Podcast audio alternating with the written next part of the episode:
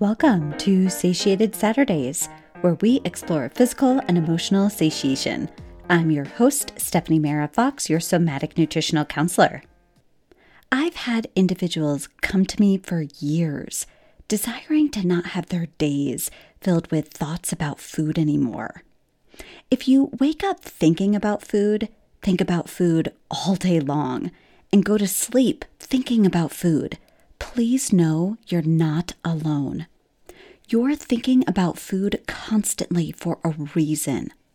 This is your body's way of communicating with you. Thinking about food isn't wrong. It's guiding you towards something your body is needing physically or emotionally. Let's explore three top reasons you can't stop thinking about food. First, you're not eating enough. I want you to think about the last time you felt truly physically satisfied with food. Were you still thinking about food after eating? How about an hour later? Probably not. When we give our body the nutrition it needs to thrive, we stop thinking about food. If you have been chronically dieting, restricting your intake, or simply not eating enough, you're constantly thinking about food because this is a natural bodily response to get you to eat more. When your body is not being fed enough food, hunger and cravings drastically increase due to hormonal changes that control hunger and fullness. This is an amazing response from the body. Your body is going to try to protect you at all costs if you're mentally trying to control your food intake, your body is going to take over and nudge you to go eat more so it gets what it needs. Second, you're restricting certain food groups. Don't think about a pink elephant in the room with you. Seriously, stop thinking about a pink elephant. Are you still thinking about a pink elephant? This is the same thing that happens when we cut out certain food groups, not based on bodily feedback that they don't resonate with your body, but because you think you shouldn't be eating them.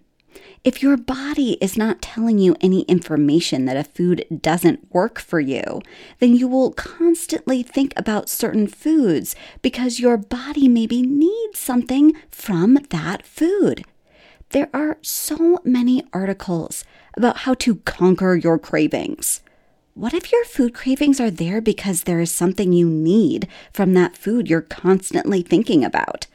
Additionally, when we restrict certain food groups, the body can go into scarcity mode, leading to a binge at some point.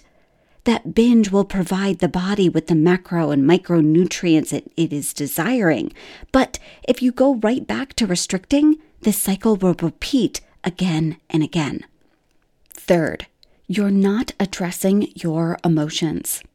Sometimes thinking about food all day long can be a protective distraction. Sometimes thinking about food all day long will feel safer in your body than addressing intense emotions needing expression. If you stopped thinking about food, that would mean all of the sadness, disappointment, anger, grief, even overwhelming joy would then arise. So, thinking about food all day long is supporting you emotionally.